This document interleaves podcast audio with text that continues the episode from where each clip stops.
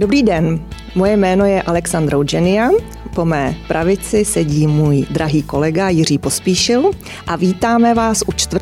dílu Dycky Praha. Přátelé, krásný den, máme už 4. díl a to je opravdu, řekl bych na to, že jsme úplní lajci, docela úspěch, Sandro. To teda. A musím říci, že mě překvapuje, kolik lidí si nás pustilo. Mě taky a můžu říct, že máme připravený ještě zajímavý hosty, takže rozhodně se mají na co i posluchači, i diváci do budoucna těšit. A dneska máme extra zajímavého hosta a prosím, představ. Dneska máme nejen zajímavého hosta, ale hosta, který mě je strašně lidsky milý. Já to téměř jsem dneska nemohl dospat. Dneska jsem říkal, jedu, vzal jsem si špatnou košili, špatný sako, jak jsem roztržitý od rána.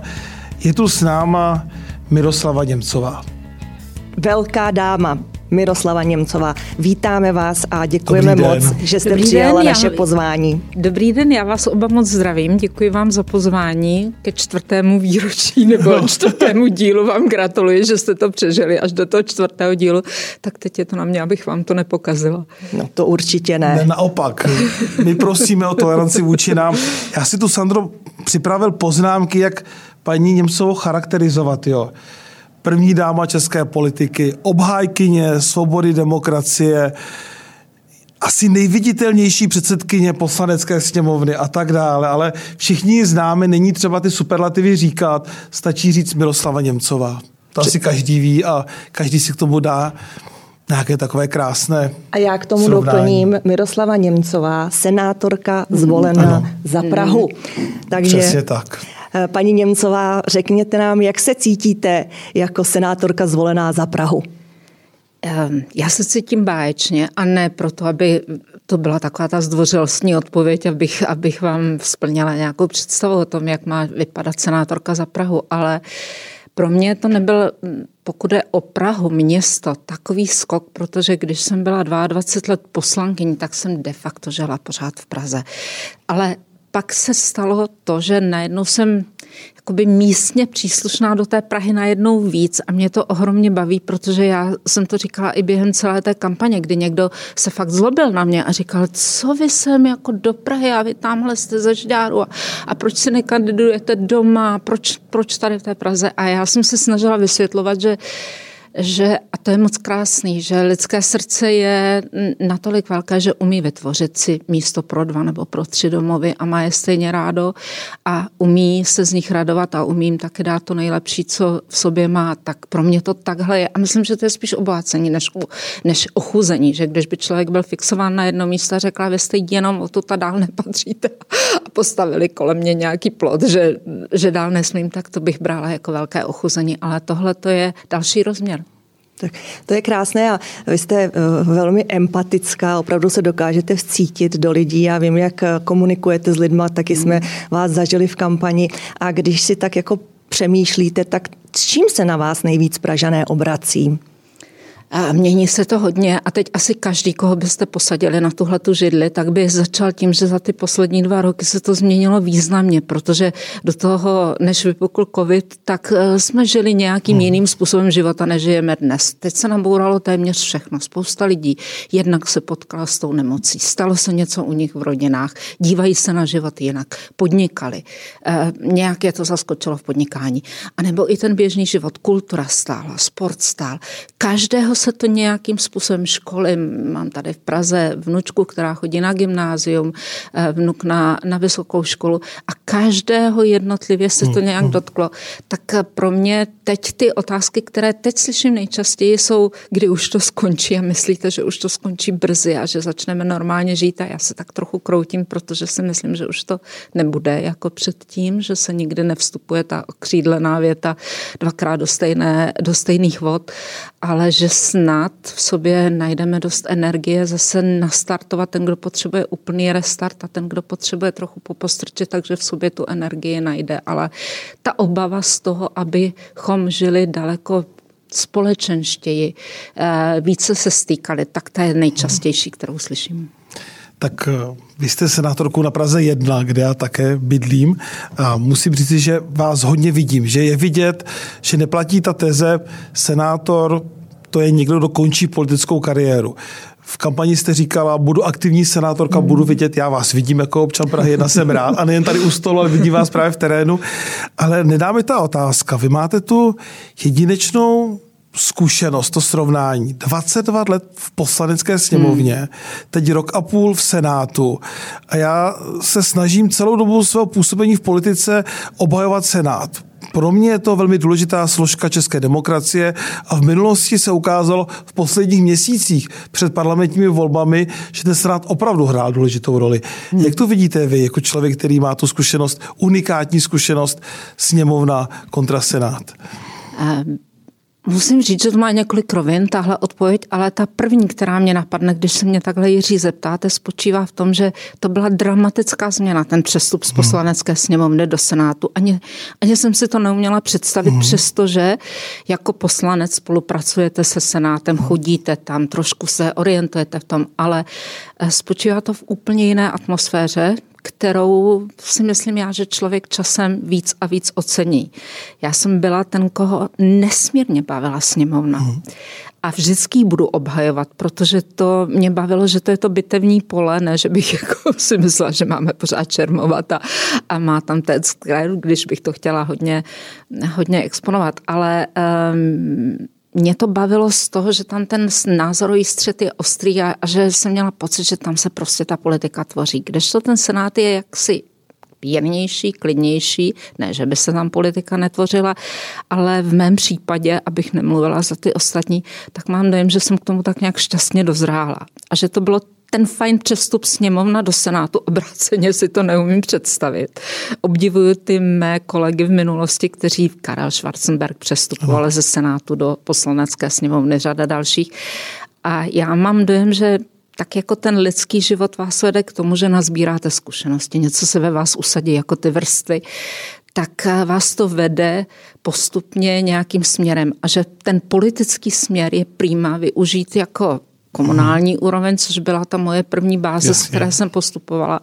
A jít tak jakoby na ten pomyslný vrchol do té Poslanecké sněmovny a od ní ještě zase ve smyslu nějakém vyšší míry odpovědnosti, více času na pochopení, co to znamená, když zastupujete veřejnost a jaké úkoly to na vás klade, tak pak je ten Senát ještě ten další krok a mě to ohromně baví, že se mi to takhle povedlo v životě. Já jsem rád, že to říkáte, protože si pamatuju z té kampaně, jak jsme tučně se vás doprovázet, než jsem chytil covid, tak často lidé říkali, ale my vás chceme v Poslanecké sněmovně, paní Němcová, vy jste ta bojovnice, vy jste ta, kdo tady hájí svobodu, demokracii, upozorňuje na hříchy komunismu a tak dále. A vím, že občas to tak působilo, jak se vás pozoroval, že tak jste občas zvážněla při těch hovorech s občany, jestli tak trochu oni nemají pravdu. Takže nelitujete, jste ráda, že jste postoupila do této úcty hodnější, to je hezké slovo, komory. Já jsem si to velmi dobře rozmýšlela. Nebylo to tak, jako, že vám přijde za vámi někdo přijde a řekne, tak nechtělo by se jít do Senátu. Takhle triviální to vážně není. To je veliká úvaha, velké rozhodnutí. Z mnoha stran se na to musíte podívat. A když už jsem se rozhodla, tak jsem věděla, že prostě naplno. A už jsem si nekladla tu otázku, jestli je to dobře a jestli jsem raději neměla zůstat v té sněmovně a že tam třeba by mě lidé viděli víc nebo ne. Jsem si říkala, je to moje riziko, kde jsem se rozhodla, buď to budu schopná vysvětlit, že to je správně i pro ty voliče, anebo ne. A pak teda bych asi prohrála, což se naštěstí nestalo a to mě ohromně. Tomu já říkám takový lidsko-politický restart v mém případě, že to potvrzení v té volbě senátní, to je zase jiná disciplína volební. Je to vysvědčení, je to zkrátka ocenění těch 22 let práce. Jo, a je to osobní, tam už to jde přímo za vámi, nejste na kandidátní listině politické strany, ale už tam opravdu jdete jenom s tím svým jménem a není se za koho schovat nebo někým se nechat vyvést dopředu. Ano, je to tak. Já teda musím přiznat, že i já, jak jsem měla tu možnost chodit i do Poslanecké sněmovny, do Senátu jako první místopředsedkyně a chodím tam za kolegy i nadále, tak musím říct, že pro mě jít do Senátu byla vždycky radost. Na mě ten dům dýchnul takovou jinou pozitivní atmosférou, takovým klidem. A já ten Senát jako budu, když jste vstoupili do poslanecké sněmovny, tak tam je všechno hektické, tam v podstatě přesně, jak říkáte, to bojiště, tam se to děje. Ale chtěla jsem se vás zeptat jednu věc. Když jsme věku už senátorů, teda to nevypadá, že absolutně, vypadáš nádherně mladě, ale už jsem to věku, že teď teď jsem to chtěla říct. Dobře. Já jsem taky říkala, že kdybych měla uvažovat o nějaké kandidatuře v budoucnu, tak kolikrát mi říkali kolegové, ať kandiduju přesně do poslanecké sněmovny, a já jsem nikdy osobně necítila, že tam je moje místo, a kdybych se někdy jednou rozhodla, tak určitě by to byl spíš Senát než určitě poslanecká sněmovna. Ale chtěla jsem se zeptat, paní Němcová, jaké je to zasvětit celý svůj život politice? A kdybyste byla zase na té startovací čáře, udělala byste to znovu? No, je to takové silné slovo, zasvětit celý život politice, to člověk má pocit, že je to hodně silně, ale no ne, tak mě to bavilo ohromně. Já si myslím, že člověk by žádný, snad doufám, pokud to není nějaká šedá myš, nevydrží v žádné profesi, pokud ho nebaví. Vnitřně vás to pořád jako nepopohání. Není to tak, že třeba si řeknete, mě už to nebaví. V tu chvíli se má člověk sebrat a jít pryč, ale mě to bavilo ještě před vstupem do politiky. Ovšem v době komunistické nepřipadalo v úvahu se nějak angažovat nebo něco podobného, ale doma to podhoubí, když rodiče s vámi mluví a tak dál. Tak prostě tenhle ten zájem o to ve mně byla nikdy neochabl, že jsem někdy byla jako smutná z toho vývoje, nebo někdy naštvaná, nebo někdy jsem říkala, tak s tímhle si nevím vůbec už ráde, to už je mimo veškerou moji fantazii, co se tady děje. To je pravda, to já myslím, že je ale normální, ale pak vydržíte u toho a nacházíte v tom potěšení pouze ve chvíli, kdy si řeknete, že vám to dává smysl, a mě to pořád smysl dává. No, protože vím, že jste řekla vlastně na kongresu v v roce 2014, myslím si, že to nebylo fair výsledek vzhledem tomu, co jsem pro ODS v minulosti dělala. Takže ta politika není fair. A my ženy to cítíme na sobě možná o to víc, protože je to takové území spíš pro muže. Takže jak to vidíte vy s tou férovostí v politice? A myslím, že i tahle ta věta, kterou si vybavují dokonce i tu situaci, jak stojím a říkám ji, že to je takový zvláštní, že dneska bych ji asi takhle neřekla. Já jsem byla fakt tehdy ukřivděná, naštvaná, rozčarovaná, a teď člověk tu ukřivděnost nějak ventiluje. Není to vždycky tak, že jste vždycky 100% nad věcí a nějak jako vyrovnaná natolik, aby na vás člověk nepoznal, nebo ti ostatní posluchači, diváci neviděli, že to s vámi vevnitř úplně cvičí a máte zlost nebo nějakou zhrzenost v sobě, tak to jsem ji v sobě měla, ale už je to dávno za mnou, ani si nemyslím, že je správné si klást tu podmínku ve smyslu, co jsem udělala, tak za to má přijít nějaké ocenění. Prostě ani v životě ta férovost není. Vždyť se podívejte na běžný osud každého z nás. Vy dva byste, já, třetí, každý, kdo je v tomto studiu, by se mohl říct, jestli týden po týdnu mu všechno vychází a myslí si, že to je fér, co se mu děje. No neděje, ale pak je dobré si to tak jak si přiznat a moc nad tím nepřemýšlet a dělat nejlíp věci. Ještě jenom jednu, protože to je krásný, co říkáte, protože přeze všechno to i my politici jsme lidi, a vy jste to krásně popsala s nějakýma pocitama, s nějakýma náladama, to všechno k tomu patří, ale přece všechno to, jak vás znám, vy jste jeden z nejloajálnějších lidí vůči ODS. Mě to fascinuje, jak jste opravdu i po tom, co se dělo v ODS v minulosti, jak se rozdělovala, někdo šel do Unie svobody a tak dále, a vy jste zůstala v ODS. Vy máte opravdu modré srdce.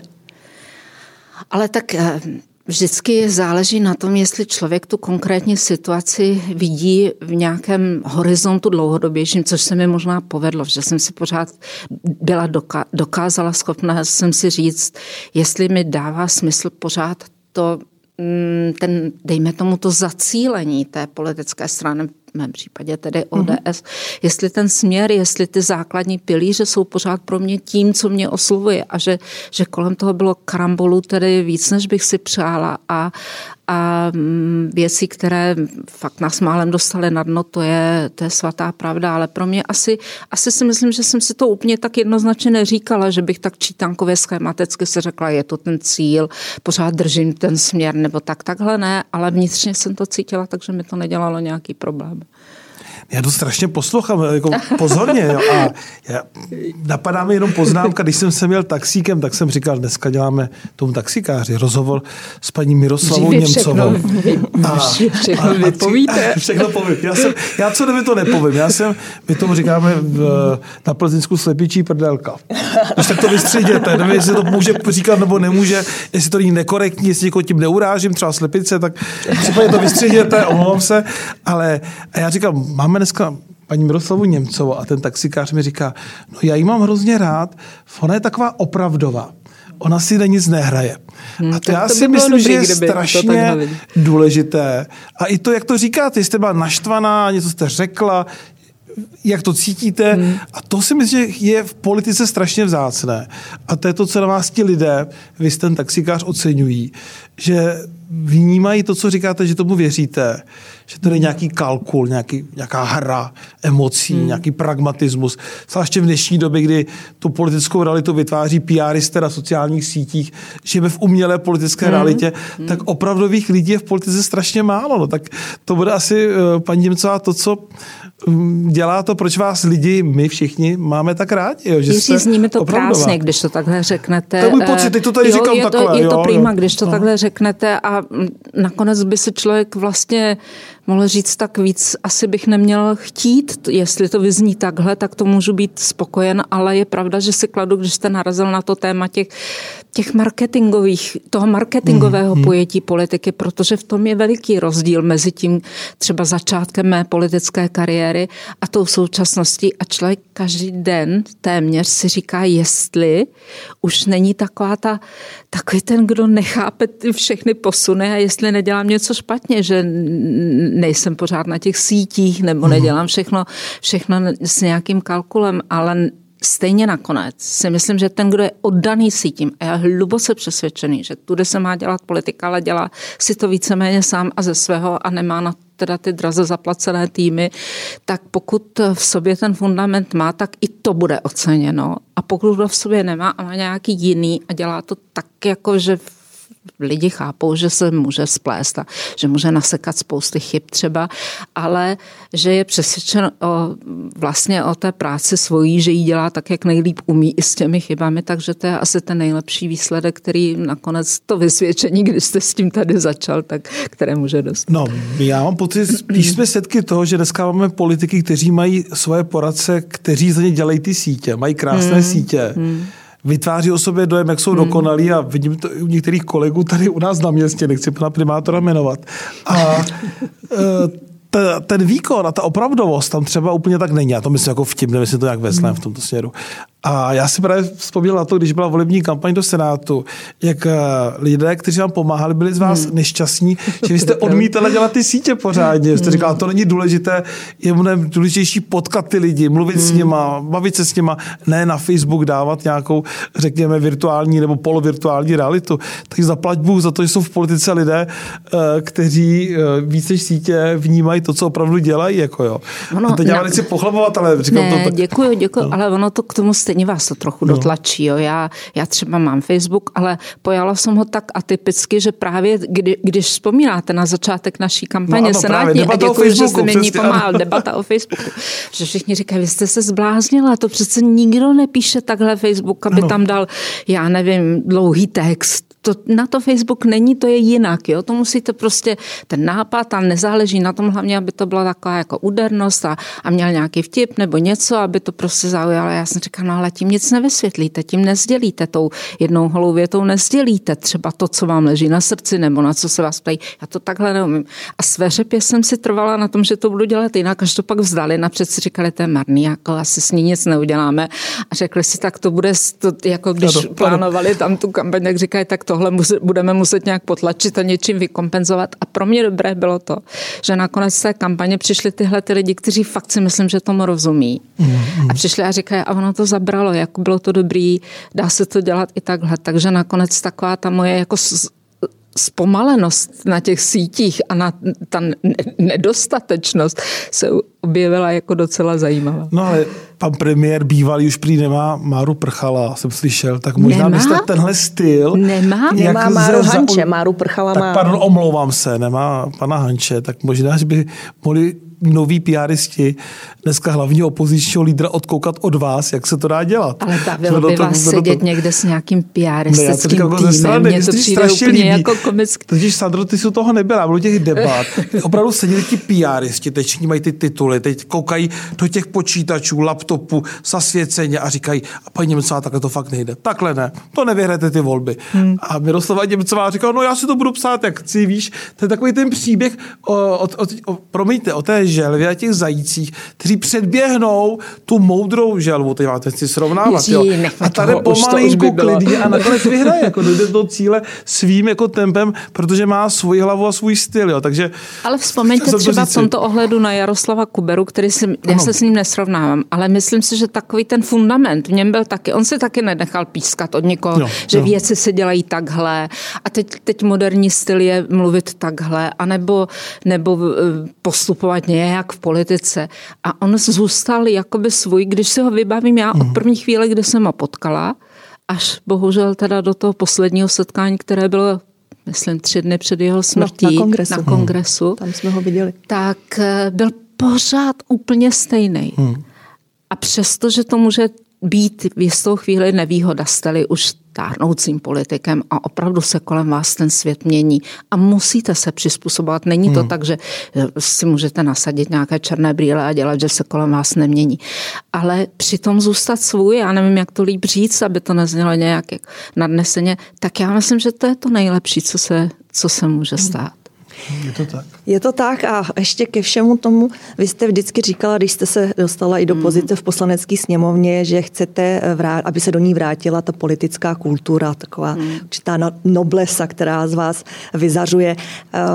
Myslím si, že uplynulé 2 volební období opravdu ta politická kultura nám šla trošku dolů. Myslíte si, že se nám blízká na lepší časy i vzhledem tomu, jakého prezidenta máme? Ještě furt, jak to vy vidíte s tou politickou kulturou u nás? Sandro, když začnete prezidentem, tak bych teď měla nasadit tu nejpochmurnější masku a říct tak jako z toho, ale už se nedostaneme, to už je ta laťka tak na dně, že už nevím, jak se z toho dostat. A fakt to myslím teď úplně vážně, o tom jsem přesvědčená, že prezident Miloš Zeman nesmírně ublížil teda tomu. Já nevím, jestli všichni rozumí, co chceme říct s tím, když řekneme politická kultura. Jestli úplně všichni ví, o čem mluvíme.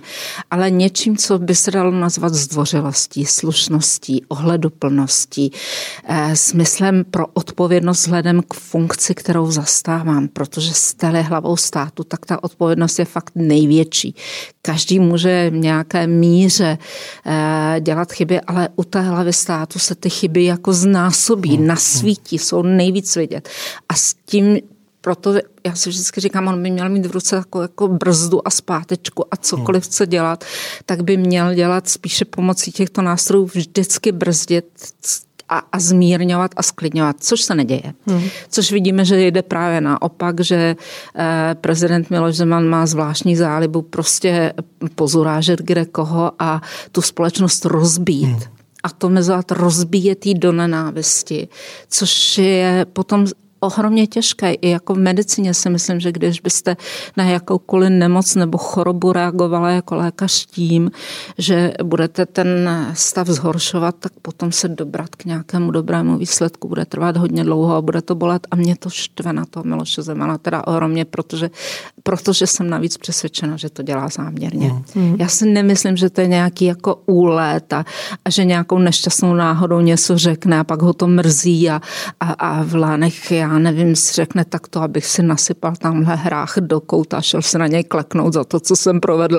To já myslím, že ho teda nenapadne ani na chvíli. A že naopak si mne ruce radosti, jak to zase, jako jak tu společnost rozvažil. Tak v tomto ohledu si myslím, že to fakt jako nejsme v dobré etapě. Snažím se být optimista, vidím kolem sebe lidi, kteří třeba z mého pohledu jsou fajn a snaží se a přispívají k tomu, aby se ty lidi mezi sebou dokázali bavit a cítili se spolu dobře a fungovalo to líp. Ale začali jsme tím prezidentem, tak jsem to musela říct, jak se mi to jeví. Určitě ta společnost je rozdělená, to vnímáme všichni, už i tou koronou, někdo se chce očkovat, někdo se nechce očkovat. Na podnikatele se strašně moc útočilo v minulých volebních obdobích, že kradou a že se musí zavádět různé restrikce a represe, jako je třeba EET nebo jiné pokuty a tak dále. Mě teda musím říct, tak je strašně mrzí ta rozdělená společnost celkově. Já to vnímám i kolem sebe, i ta agresivita určitá od některých lidí, kteří třeba nemají stejný názor. Já vždycky, i když nemám s někým stejný názor, tak minimálně respektuju to, že někdo má jiný názor, ale dneska to dochází až tak jako za nějakou hranu toho, když si člověk říká, je tohle ještě možné? A to si myslím, že dělají právě takoví politici, jako je Miloš Zeman, že tohle vyvolávají v těch lidech. Mýlím se, jak to vidíte vy? Já myslím, že určitě tam ta personální rovina existuje. Vždycky platilo, že ty příklady táhnou, se říkalo. Ne, to bylo takové heslo, možná zprofanované v době komunismu, ale obecně platí, že máte-li vedle sebe nějaké lidi, kteří se pro vás stanou vzorem v tom pozitivním dobrém. Já nemyslím, že všichni máme chodit jako chovanky z nedělní školy a být vzorem ctnosti. A to tady nechci říct, mě baví, když prostě jsou i lidi různého typu a někdo je takový krevnatější a spontánnější a ta debata je s ním prostě třeba i ostřejší, jo, ale obejde se bez těch urážek a hlavně nejvíc mě vadí, že největší hrdinové jsou ti pod těma anonymníma ikonkama někde, kteří se pouští do vášnivých debat, ale sami ani neřeknou, jak se jmenujou. Ale tohleto určitě je, si myslím, i dílem prezidenta Miloše Zemana, že ta společnost ve chvíli, kdy se stane normou, když hlava státu se nějak chová, tak ten organismus toho státu se podle té hlavy do jisté míry dokáže i řídit, což je ke škodě věci. Já ještě jednu otázku, jestli můžu jít. Já námožně poslouchám to, v pohodě. Já teď jenom přemýšlel o tom hrachu, jak tady řekla paní předsedkyně, sebereflexe pana prezidenta, že by si nasypal hra, že kleknout.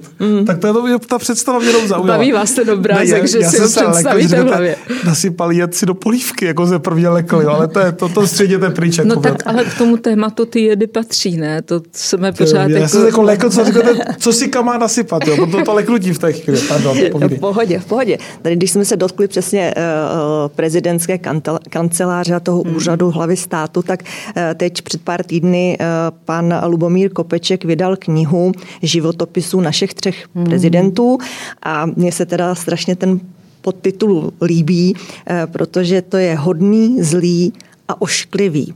Tak kdybychom měli psát čtvrtý díl, jaký by měl být budoucí prezident jedním, nebo prezidentka jedním slovem, když tady máme hodný, zlý a ošklivý? Tak to byste třeba chtěla říct, já nevím, já takhle nevím teď, jak říct, jaký by měl být ten čtvrtý a vymyslet honem rychle pro něj to jméno, ale říkala jsem si, když bylo v loňském v roce 2018 výročí z té výročí založení státu, tak se hledaly všelijaké paralely, kdo byl jakým prezidentem a čím se vepsal do dějin, jak se na něj vzpomíná. Tak vždycky mě naběhlo Tomáš Garrigue Masaryk, zakladatel samostatného státu. Václav Havel, to jsem si už pak dodávala, já byl obnovitel toho samostatného státu. Václav Klaus rozdělitel. Miloš Zeman mi přijde jako destruktor prostě. To už to zahubitel, aby se to rýmovalo. Aby se to rýmovalo ještě, tak to musím nějak vymyslet. No. Ale doufím, že ten čtvrtý není potřeba, aby byl jenom krásný, ani aby byl jenom zlý, nebo zlý vůbec nepotřebuje být, to už vůbec ne, ale aby to byl člověk, který nějak bude umět mluvit s většinou našeho národa a přesto, že to někdy nepůjde, tak nakonec k sobě najdou cestu a porozumí si navzájem a to by asi bylo to, co bychom si mohli přát. No. No, napadá nás logická otázka, Sandro, ty jsi to tak krásně uvedla, jaký by měl být budoucí prezident. Nejde se nezeptat.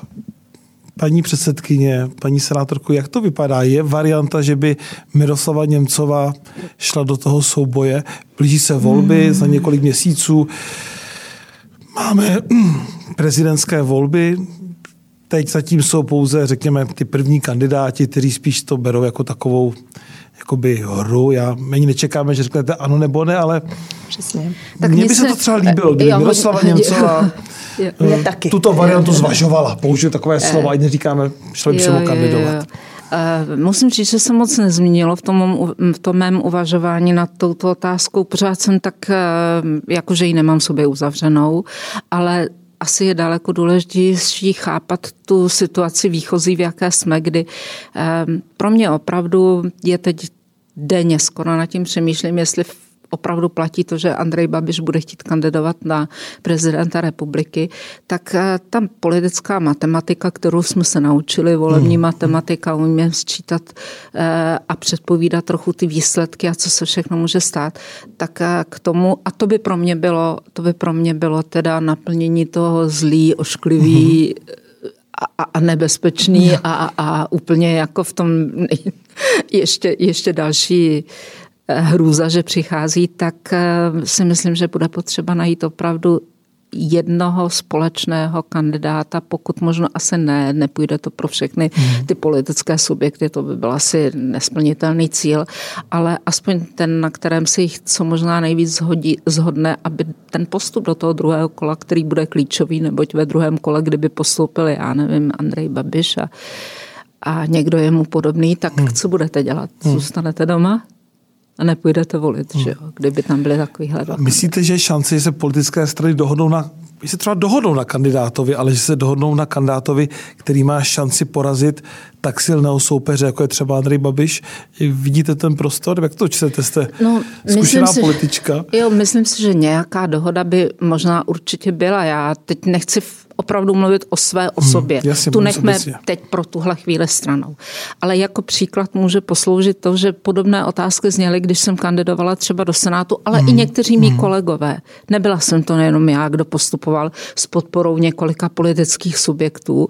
A protože to je podobný typ volby, je to většinový volební systém, při němž volíme jak své senátory, tak tedy svého prezidenta, tak se ukázalo, že tam, kde se podařilo spojit ty síly, tak nakonec ten kandidát opravdu byl silnější. Ne, že ve 100% těch senátních obvodů vždycky vyhrál, ale s velkou šancí prostě vždycky postoupil do druhého kola, většina z nich byla úspěšná. Tak si myslím, že jako příklad to může posloužit, že i ta veřejnost očekává a ráda to vidí, řekne, tak to je pozitivní jev, jestliže se lidi mezi sebou dokážou domluvit. Jestliže ty politické strany se dokáží domluvit, tak už to je takový ten pozitivní vstup do té prezidentské, dejme tomu, kampaně je v tom, že ti lidé se dívají na toho případného kandidáta tímto pohledem. Je to člověk, na kterém panuje nějaká shoda, což už je nějaký bonus. Hodnota. Tak proto takhle bych si myslela, že by to smysl dávalo. No, to je hezký. Je to by bylo přesně tak. A doufám, že se to já si myslím, že povede. Slyšeli jsme všichni, že Miroslava Němcová to nevylučuje. Jiří, netlačte to nikam. Nevylučuje, tak to je důležitý závěr. To nevystřihněte, prosím vás, tohle tu pasáž. Přesně. Ale já bych se ještě chtěla dotknout jedné věci. Ono to souvisí se vším. Vy jste i v době, kdy to nebylo módní, tak jste upozorňovala a apelovala na nebezpečí komunistů a komunismu a celkově toho režimu a tak dále. A tak já se chci zeptat, tak nějak abych to trošku odlehčila. Slavila jste teď, že se už konečně dostali do Poslanecké sněmovny? No, Sandro, když jsem viděla ty výsledky, jak nabíhaly volební výsledky parlamentních voleb v říjnu loňského roku, tak jsem hlídala všechny ty sloupečky a v jistou chvíli, kdy se začínala sčítat Praha a bylo jasné, že tam už se nemůžou přidat žádné hlasy těm komunistům, protože jejich prostě zisk v Praze vždycky byl minimální a jestliže v té době byly, já teď nevím přesně z hlavy, nějak kolem 3,5 nebo kolik procenta a začínala se sčítat Praha, tak jsem věděla, že už jsou ze hry a mě v tu chvíli to byla první velká radost, kterou jsem ucítila nad výsledkem voleb, který ještě nebyl výsledkem, protože teprve až je vše sečteno, tak máme výsledek. Ale tohle byl ten první moment, kdy možná to někomu přijde jako málo, proč se radovat z toho, no tak vypadla jedna partaj, ale pro mě symbolika tohohle odchodu téhle té strany je tak strašně silná, že opravdu nikdy nezapomenu na to odpoledne, kdy kolem té 4. hodiny, nebo kdy to přesně bylo, to se ještě podívám, protože jsem si to někde napsala do diáře, že to je ta hodina a minuta, kdy je rozhodnuto v této věci. Tak jsem si říkala, že pro mě se něco uzavírá. Já jsem generace, která ten komunismus zažila. Do 37 let jsem prostě si nežila tak, jak jsem si chtěla žít já, ale tím, jak fungoval ten totalitní stát, tak vás nutil do nějakého způsobu života. A tak to pro mě bylo ohromně, jako ohromná, najednou veliká výhra, jako kdybych slyšela nějaký kámen, který padá ze srdce. No a ale za sebou to nemáme, teda, jako abychom si řekli. To byl můj dotaz dalšího, protože jako, já chápu tu radost, ale jsou teda komunisté mrtví, je idea komunismu mrtvá. Já poslední dobou propadám z té skepsy, když třeba vidím u našich kolegů Pirátů tu permanentní debatu o tom, že nejhorší období naší dní 20. století byly pomalu 90, když to takhle zjednoduším, kdy se ten komunismus čím dále více u lidí, kteří nezažili aspoň chvilku svého života komunismus, tak se zločiny komunismu relativizují. Začínám se obávat, jestli neplatí to okřídlené, pokud ztratíme povědomí o naší historii, jsme nuceni to zažít znovu. Jo? Jestli teda není třeba pořád bubnovat, i když řekněme ti pohrobci, ti potomci, nástupci komunistů již nejsou v parlamentu. Jako pro mě bylo fajn, že vypadly a fakt jsem se z toho radovala jako politická strana, která tím nutně oslabí a její vliv, tím si to tak překládám, její vliv bude slabší v té společnosti, ale že by zmizely všechny tyhle ty příšerné jejich nápady, myšlenky, iluze o tom, jak lze z člověka vytvořit z individuality člověka, vytvořit nějakou součást nějakého kolektivní mašinky, která bude fungovat, tak ta bohužel nezmizela. Ten příklad, který jste uvedl, je úplně jasný, ale je jich víc. Já třeba před 2 lety, a to je třeba tohle, jste uváděl z pirátských kruhů příklad. Pro mě bylo, to je aktuální z zastupitelstva. To je ze života, jak se říká, z politického života, malého komunálního politika. Nějaká jejich představitelka se vyjádřila, která kandidovala, myslím, na předsedkyni, že je komunistkou, nebo myšlením, že je komunistkou, tak to bylo nedávná věc, která se mnou trhla.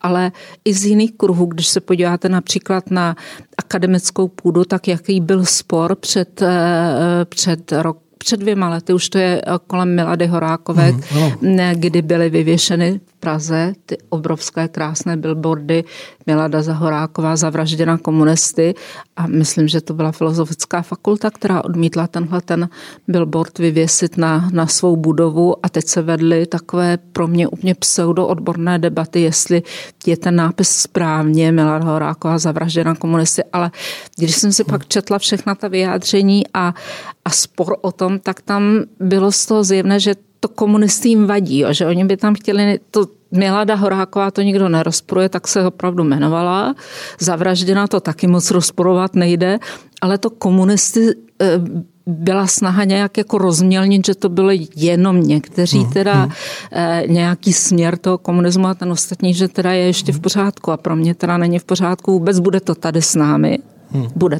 námi. Ale přece jenom ta moje naděje po jejich vyřazení ze sněmovny je silnější v tom, že to bude oslabovat. Já musím říct, že máte pravdu, bude to tady s námi ještě neustále a je. My jsme zrovna nedávno s mojí kolegyní Janou Černochovou odkryli pietní místo Milady Horákové na Praze 2. My jsme tam byli spolu, přesně, na rohu Bělehradské a Rumunské, protože Milada Horáková většinu svého života právě strávila na Praze 2 na Vinohradech. Ano. Ale to, co je ještě pro mě bylo naprosto, je to strašná hrůza, ona je i nepohřbena. Ty komunisti se jí tak báli, že vlastně ona je bez hrobu. Nikdo neví, kde je pohřbená. Má samozřejmě teď hrob na Vyšehradě symbolicky, ale představte si, že někdo, co to musí být za lidi, to přece to je strašný. A když se podívám, že oni nominují pana Skálu, který zastává přesně Gottwalda Stalina, obhajuje vraždu Milady Horákové a mají oni tu soudnost tohoto člověka nominovat na prezidenta, jo, tak přesně jak říkáte, je to tady s náma stále a ještě nějaký čas bude. Určitě. Je to šokující, ano, s tou Miladou Horákovou to není samo, je to fakt nepochopitelný, ta obava i z těch mrtvých, když už je zabili, tak ještě teda co udělat, co víc ještě, co ještě nad to udělat, zabití už ještě jsou, ale co ještě, jako jak víc ještě zničit, vygumovat z paměti lidí a všechno, proto ani ty hroby nemohly být, aby to nějakou paměť na sebe nevázalo to místo a lidi k němu nemohli přijít a nemohli si připomenout, že tam někde s Janem Palachem to bylo obdobné, ten sice byl pohřben, ale v noci ho tajně bez vědomí rodiny a spálili a to bychom mohli pokračovat všech, což je úplně obludný, zrudný, tohle prostě nedělá člověk. Žádná myšlenka, žádná idea tohle nemůže opodstatnit. Žádná. A proto si myslím, že bychom měli apelovat a neustále dokola hovořit o tom, aby opravdu ta mladá generace, kam třeba se řadí i Piráti, i voliči Pirátů, pochopili, že tohle to tady už opravdu nechceme, že do svobody a demokracie žádná z těch myšlenek komunismu opravdu ne, že nepatří, ale je s ním tak nesourodá, že někdo, kdo opravdu chce žít svobodně a v demokratické zemi, tak vůbec nemůže pomýšlet na to, že by komunismus byla nějaká ideologie, která do toho patří. Je to tak. Je to tak krásný, že já nemám co už dodat. Ale nějaký témata máme. Jo, když jsme u toho režimu a tak dále, já si myslím, že to téma je velmi aktuální, to, co se děje na Ukrajině. A já bych strašně chtěla vědět, nebo nejenom já, ale určitě i posluchači a diváci, váš názor na to, protože já mám z toho velkou obavu. Já taky mám obavu, nejsem vojenský analytik, stratég, někdo, kdo má v nějakém boxu všechny informace a ví každý detailní posun v té věci, to nemám, takže těžko mohu říct, jsem si jistá, že tam ti Rusové vlítnou, když to takhle řeknu teda hodně lidově, anebo jsem si jistá, že jsou to jenom nějaké zastrašovací manévry, kdy se ten Putin jako snaží dojít až tu na tu nejzaší mes, aby pro sebe takhle vydupal na tom západu nebo na té Evropě nebo já nevím, na Spojených státech to, co chce. To úplně přesně neumím říct. Můj vnitřní pocit je, že zašel tak daleko a nainvestoval tolik do toho vyhrocení té situace. Já se strašně obávám, že tam může dojít k tomu, že opravdu na tu Ukrajinu vtrhne, notabene už na ní je, že kus té země okupuje, tak spíš se obávám toho a celkově je to známka, že pořád ta snaha znovu dostat pod ten vliv Ruska tu část Evropy a část světa, která pod jeho vlivem byla, tak se teď ukazuje, že správná. To není jenom to, že vyhrožuje Ukrajině a že se bavíme o tom, jestli a kam a na jak dlouho a s jakou vojenskou silou, kterou má soustředěnou na hranicích, co všechno tam napáchá. Ale on přece říká to Lavrov a říkají to i ti poradci, které slyšíte z toho Ruska, tak říkají, že by chtěli, aby celkově jsme se bavili o tom rozdělení moci vlivu znovu a tak jako ani nemoc kulantně, ani se nesnaží to příliš balit do nějakých diplomatických ověřených věd, tak sdělují ne. My prostě chceme tam, kde jsme byli. Před pádem, bych řekla, berlínské zdi asi ví, že úplně to Německo celé by nedostali zpátky, tak měli to východní. Ale něco by přece jenom by se chtěli posunout a já mám dojem, že teda ještě zdaleka nejsme, naštěstí jsme na to, teda to je veliká výhoda naše, ale že by nevznášel Vladimír Putin nároky na to, aby mohl nějak prosazovat svůj vliv i v České republice, to bych se velmi divila. Ty poslední příklady jsme zažili před pár lety, když byla ta debata o tom, zda tady budou ta protijaderná zařízení na našem území a co tady ta pátá kolona ruská v České republice, jak byla zorganizovaná, jak fungovala a ta tady je, ne, že tady není, sice po Vrběticích odešlo asi 70 špionů nebo těch velvyslanců v uvozovkách, ale velvyslanců, zaměstnanců ambasády, ale zdaleka tady, včetně těch všech dezinformačních médií, není to tak, že nemají připravenou půdu, mají připravenou půdu, takže pro mě pořád to zůstává v té poloze, že Rusko není země, která to s námi myslí v dobrém, není to náš partner, není to země, která usiluje o dobré vztahy, která jednou provždy si řekla, měli bychom se snažit nějak vysvětlit ten rok 68. okupaci a tohle všechno a napravovat to a generaci po generaci to vyladit tak, aby ty vztahy mezi námi byly normální. Takhle oni rozhodně vůbec nikdy nepřemýšlejí a chyba těch, kteří si myslí, že takhle někdy přemýšlet budou. To je krásný, ale pojďme to trošku na závěr odlehčit. Máme ještě jedno vážné téma, jo, potom máme lifestyle. Tak jo. Já vždycky nejradši lifestyle, jo, to je takový nejlepší, protože ta debata... O čem se budeme bavit? O vaření. To měli jsme ještě vážné téma. Tak. A vy jste to tak krásně řekla v předsálí, žena a politika. Jo. Já bych byl rád, kdyby ta myšlenka tady znovu padla, protože když jsme říkali, budeme se tady vznosně bavit o tom, žena a politika a tak dále. Tak vy jste to tak krásně zjednodušila. Proč, takové ty otázky typu, proč je tak málo žen v politice a takové ty dotazy, které souvisí s tím, čím je žena jiná než muž v politice, tak vy jste to tak krásně shrnula, takové moudré poznámky, věty. Chybí ženy v české politice? Jak to vnímáte? Možná bych poprosil o tu reakci, protože to bylo... Určitě. Ten hovor předsálí byl nádherný, škoda, jsme ho nenahráli, mohli jsme jako vsunout. Jo, bývá to spontánnější, než když člověk sedne k mikrofonu nebo před kamerou, tak pak tak spontánně není. Přátelé, já dneska hůlám, protože mám takový respekt a úctu před paní Němcovou. To je ten důvod, až budete psát, tak je to... Ne.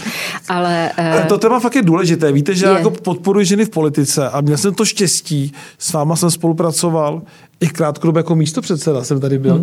To byly úžasné chvíle pozorovat paní předsedkyni, jak noblesně, ale s tou přirozenou autoritou řídila Poslaneckou sněmovnu. Jo. Víš, že měla jako jiné prostředky, měla, jak my říkáme právníci, jiné donucovací a vynucovací prostředky, které na povrch nepůsobily. Teda nepůsobily jako donucovací prostředky. Byl fakt koncert, jak ona řídila tu sněmovnu. Pak jsem měl tu čest spolupracovat s Hankou Marvanovou, s paní Adamovou Pekarovou. Ty víc vzpomínám na spolupráci teda s vámi. No ale protože jsme spolu byli nejdéle, tak se to srovnává snadno z tohohle pohledu. Jo. Ale pojďme k tomu tématu. Jo, ještě ale v politice. Pojďme aspoň pár vět. Tak já se pokusím to říct, jak jsem to říkala, než začalo to vysílání. Jo. Říkala jsem, že tu otázku dostávám, co jsem v politice a že prostě vždycky na ní odpovídám, že nemám pocit, že je žen v politice málo, že když se podívám na tu komunální úroveň, na krajskou úroveň, tak mezi zastupitelkami, starostkami, místostarostkami, hejtmankami nebo radními na krajích je fakt velká spousta žen, ale zdá se mi, jako kdyby tohleto nechtěli ti, kteří o ženské otázce v politice mluví, jako by tohleto pro ně nebylo zajímavé, nechtěli to vidět. A skoro mám pocit, že kdyby byla žena prezidentkou a pak už nebyla žádná starostka nikdo, takže by byl najednou klid a všichni by říkali, jo, že po zastoupení ženy v pořádku, takhle to má být. A to mě na té debatě přijde zkreslené a mrzí mě to, protože to vyplývá i z toho, co v které životní etapě si jako muž nebo jako žena v soukromí a v pracovním životě rozhodnete, že chcete udržet, docílit, kam chcete dojít. A když prostě máte malé děti a budujete rodinu, tak pro mě je tohleto ten cíl první a tomu podřizujete ty ostatní. A pak, když je vychováte, tak si řeknete, ale je mi 40, můžu se začít věnovat úplně něčemu dalšímu. Tohleto, tenhle veliký úkol mám za sebou, obstála jsem v něm, tak teď se mi otvírají dveře politiky do kořána, můžu dělat, co chci. Já nechci nikdy vypadat jako ten, kdo brání mladým lidem, ženám vstupu do politiky. Jenom jako realista jsem zažila, jaké to je drsné, když jste maminkou třeba malých dětí, jste z Ostravy, ne z Prahy, kam večer po zasedání nebo nočním zasedání ve 2 ráno nebo ve 3 ráno přijdete domů, ale aspoň se do toho dětského pokoje podíváte. Ale jste-li z Ostravy, tak ne, tak odjedete a jste víkendovou manželkou a víkendovou matkou a pak buď to máte fenomenálního partnera, který opravdu veškerou tu péči o děti a chod do domácnosti bere na sebe, může přibrat babičky a já nevím, někoho ještě dalšího, ale většinou to nedopadne dobře a já zatím vidím i velkou ztrátu, dejme tomu, citovou, jako být s tím dítětem a nebýt s tím dítětem. V těch rozhodujících letech si myslím, že je i docela traumatizující nejenom pro ty, kteří zůstávají doma, ale i pro tu mámu, která není s nimi. Tak mě ta debata přijde zkreslená v tom slova smyslu, že se řekne, ale ono to vždycky nějak jde, to jde jenom jako nastavit si ten systém a tu kariéru skloubit. Někdy to jde a nikoho neodrazuju, kdo tohle umí, tak ať do toho vletí plnou parou, s tím nemám problém, ale myslím si, že je velmi dobré v každé životní etapě si srovnat v hlavě, na co stačím a dokázat to, na co stačím a pak si uvolnit ruce a jít dál. Bylo to krásně řečené. To je takže krásný. Až ty úspěšné mladé starostky. No jasně. Dorostou, jasně. Děti odrostou, Sandro, tak budou chtějí prezidentka. Tak to já čtu. Dosu jasná slova, omlouvám se. A vidíte to přece, kolik starostek přestupuje do té sněmovny, které i nazbírají tu zkušenost toho komunálního života. A buď to teda si řeknou, chci dál, anebo si řeknou, mě to baví doma. Já chci být v té komunální politice. Já nemám zájem o sněmovnu, nemám zájem o senát. Mě to baví tady. Ale to není tak, že jako ty ženy v té politice nejsou a že tam nedělají úžasnou práci. Tak jsme u rodiny, manželství, jdeme lifestyle. Tak, přátelé, trošku. Co byste měli vědět o Miroslavě Němcové? Protože ona je mimořádně zajímavá, řekl bych, renesanční osobnost. Budeš se ptát? Budu se ptát. Pojďme na to. Takže to budete tady. Já se budu ptát stejně, na to, co já obdivuju a strašně si toho u každého vážím, protože si myslím, že to je jedna z velkých hodnot, že to člověk dokáže. Vy jste se svým mužem 51 let. No, to je krásný, moje rodiče jsou taky skoro takhle dlouho spolu, já mám v nich vzor a v tomhle teda mám vzor taky ve vás, protože já si myslím, že to je něco, co člověk, když to vydrží a když to jde, když umí dělat kompromisy, tak je to jedna z nejdůležitějších věcí, která ho provádí životem, aby měl toho partnera po svém boku. A do toho máte syna, úspěšného lékaře, vnoučata, řekla jste to a syn říká, že jste úžasná babička. Tak a říkáte, že ty etapy a teď se to takhle skládá, tak jak babička teď? Jak s vnoučatama? Já to mám teď tak, že prostě se snažím jim co nejmíň do všeho mluvit. Sice doma vedu se sebou takový monolog, kdy si říkám, co ta naše Anna teď asi neměla ona by třeba udělat, nebo, ale vůbec, když jsme spolu, tak našlopuju jako hodně opatrně, protože jednak té Aně bude 17, Matyášovi bude 22 teď v únoru a mám pocit, že člověk je musí nechat. I jako jít proti zdi a hodně si i tu hlavu rozbít.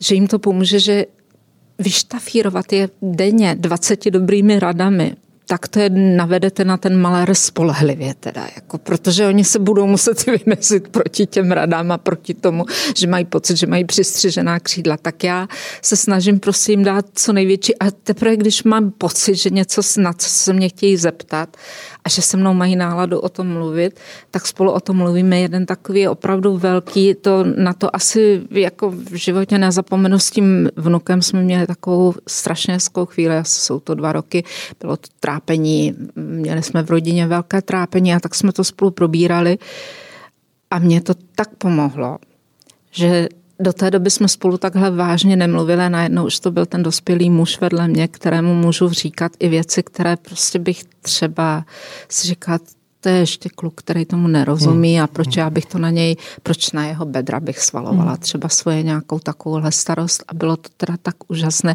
Tak pro mě ten proces sledovat je spíš, protože nejsem taková ta babička denní a nevidíme se každý den, ale toho i sledování na dálku a pozorně si všímám, jak se proměňuji, tak pro mě je to jako zázrak. Krásný. No je to krásný, já chci trošku lifestyle, trošku bulvár, ale po těch krásných slovech to nejde, jako v tomhle směru vůbec, jako musíme něco vymyslet. Nepatří ten bulvár. Trochu malinko, já mám malinko bulvár. Malinko. Tak se jenom zeptám, Mirka Němcová ráda vaří a co?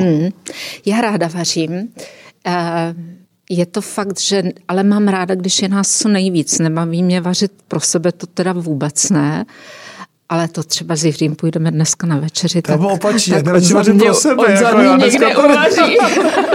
Máme už navařeno, máme. Jo, ale baví mě, čím je plnější dům, tak tím víc mě baví vařit. A teď jsem zrovna teda podlehla před Vánocem, mám takovou knížku receptů po mamince jako každý, vánoční cukroví a peču z nich, která ona pekla teda těch, já nevím, asi 25 druhů, ale já jsem to zredukovala na 6, protože víc nejsem schopna.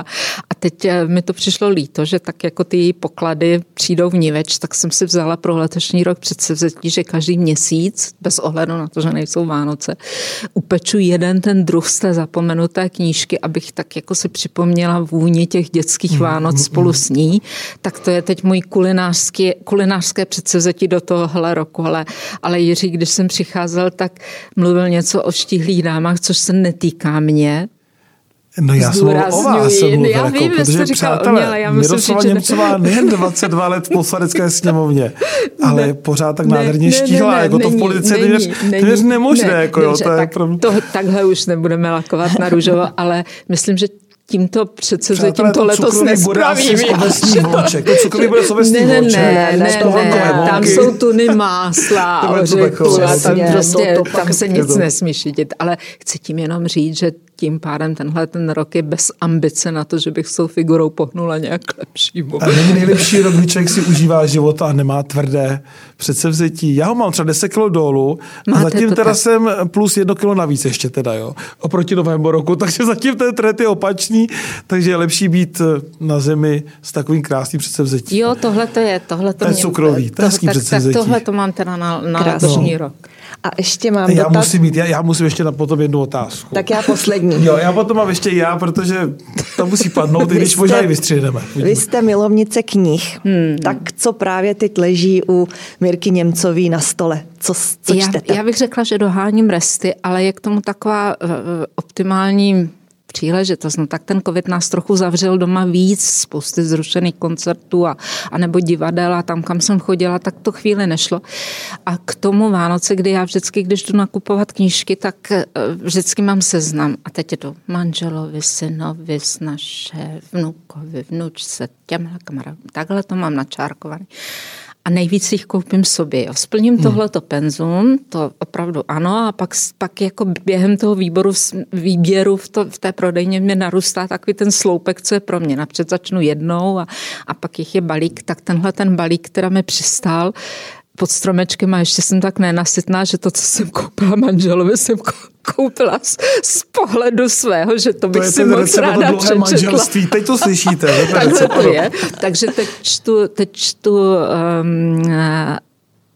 Vyhnání Gerty Schnirch od spisovatelky Tučkové. Ta kniha už vyšla, teda myslím původně v roce 2009, tohle už je několikáté vydání, tak vlastně mám velký sklus, než jsem si ji přečetla, ale začátek roku byl právě s touhletou paní spisovatelkou, včetně Aleny Mornštajnové, že jsem se tak dostala zase do těch současných českých autorek a moc mě to baví.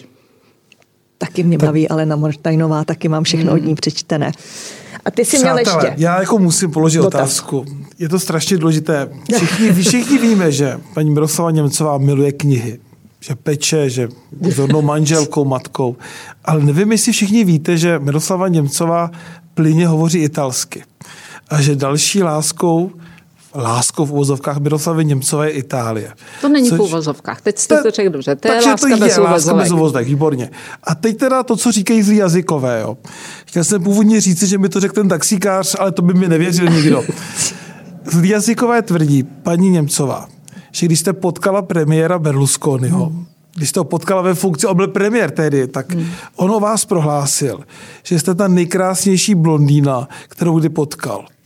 Vyvraťte to, potvrďte to, ale chtěl by to... Jo, bylo to je závažné prohlášení od premiéra jedné z nejvýznamnějších zemí Evropy. Jo. Ne, tak nejkrásnější blondýna. To je taková humorná historka. Potkali jsme se, bylo to na takovém velkém jejich kongresu, kde Silvio Berlusconi v Miláně mělo obrovskou arénu nasvícenou, plnou hostů a tam představovalo své hosty z různých zemí a měla jsem tam něco jít říct a strašně jsem pořád nemohla přijít na to, co vlastně chci říct, aby to nebyly ty fráze, které, když máte 30 zahraničních hostů, tak co tam chudáci mají všichni říkat, tak se tak nějak jako všichni předříkávají to stejné a potí se, aby aspoň jednu větu řekli jinak, tak jsem si říkala, tak už nechám tu politiku plavat a řeknu jim jenom jako, a myslela jsem si, že to je tak jako na zahájení, jenom tak odlehčení. Jsem říkala, já když jsem sem jela, pane předsedo, moc vám zdravím, děkuji za pozvání, tak když jsem sem jela, tak mi všichni říkali, tak v Itálii to máte marný, tam prostě nemáte jako slovit, protože Italové milují blondýny. A tak to jsem zvědala, to jsme zvědaví, jak tam pořídíte, zněla ta věta. Jo. A tak já jsem říkala, tak já jsem přesně na tom fóru jsem vystoupila, jsem říkala, tak já vám řeknu, jak to celé začalo, než jsem přijela do Itálie, tak doma jsem slyšela v České republice, jak to tady bylo mít těžké, protože Italové blondýny, to už je legendární a to teda nemám, jak si vaši náklonost získat. A ten sál začal bouřit, je taková hloupost, vždycky taková pitomost zaujme. A ten Berlusconi vystřelil a letěl z toho svého křesla tam nahoru a říká, že objímá nejhezčí blondýnu svého života, nebo já už nevím, jak to bylo. To je krásný, protože ne, ale ta pointa je to, že vy jste jako jediný zahraniční host vystoupila a plyně jste italsky hovořila, že? O tom je ten příběh, že Miroslava Němcová na stadionu v Miláně plyně hovoří ke členům Forza Itália, to je nádherné. Takže i to je Miroslava Němcová, aby jsme si řekli, nejen matka, politička a tak dále, ale já dáma, si teda nedovedu představit, že bych znala Miroslavu Němcovou, že by byla blondýna, ne, že bych něco byla. Já jsem, když byla taková marnotratná doba někdy, já nevím, co to bylo za roky, 80, začala móda paruk. A mě to tak strašně vzalo, že jsem chtěla vyzkoušet, jak bych vypadala jako blondýna. Jo. Tak jsem si koupila blondětou paruku.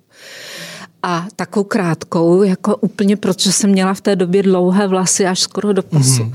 A tak jsem chtěla co největší kontrast. Tak barva stmavé na úplně blond a místo dlouhých rovných vlasů teda takovou jako skudrnatělou krátkou blondětou paruku. A nenapadlo mě nic chytřejšího, než v téhle paruce jít vyzvednout syna do mateřské školky. A on ke mně nechtěl vůbec. A teď, protože já jsem ho poznažila, tak jsem se k němu řítila a to dítě uvidělo cizí paní.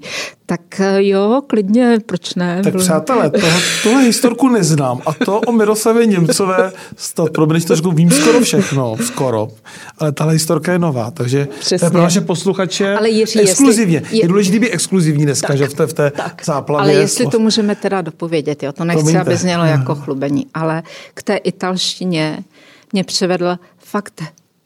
Jsem vděčná za několik momentů v životě, který vás tak jako hodí někam jinam, než jste vůbec přemýšleli nad tím. My jsme kdysi v tehdejší ještě Jugoslávii kempovali a ve stanu vedle nás bydlela italská rodina. A snažili jsme se nějak lámaně německy domlouvat a moc nám to nešlo. A pak jsme se vrátili, my jsme do Itálie nikdy nemohli, ale navázali jsme takový korespondenční vztah a s tou rodinou z Bolzána italského jsme si psali. A krátce poté přišla zpráva, že ta naše přítelkyně italská onemocněla a že má nádor v hlavě a že to nevypadá ta prognóza výbuch jak. A v tu chvíli já jsem si říkala, no tak ta naše lámaná němčina i v té dopisové formě, to je zoufalý, to nemocná hlava a bolavá hlava, když má se soustředit na něco, co sama má psát v jazyce, který není její vlastní. Čísto po mně to musela být hruza. Tak jsem si říkala, tak já třeba bych se mohla začít učit italsky. A takhle to začalo, že jsem si nakoupila 100 učebnic pro samouky, protože kde ve Žďáře nad Sázovou bych se chodila do jazyková škola, tam nic, kurzy, nic takového. A začala jsem se teda učit tu italštinu, tak to byl ten impuls, který tak nějak k vám přijde najednou, vůbec byste si to neplánovala, že to bude ten jazyk, ale tím se vám otevře celá kultura, celý ten svět italský. Všechno chápete jinak. Spoustu potom jsem tam navázala dalších vztahů. Tak to bylo krásné, to bylo moc hezké. Nádherný. Miroslava Němcová i ve světle, ve kterém posluchači a diváci třeba nikdy neviděli, neslyšeli. Krásný, ani my ne. Mockrát vám děkujeme, Mirko, že jste přijala naše pozvání. Bylo moc to děkujeme. Úžasné povídání a my se na všechny posluchače a diváky těšíme zase příště, protože vždycky Praha. Přátelé, zachovejte nám přízeň a Dycky Praha.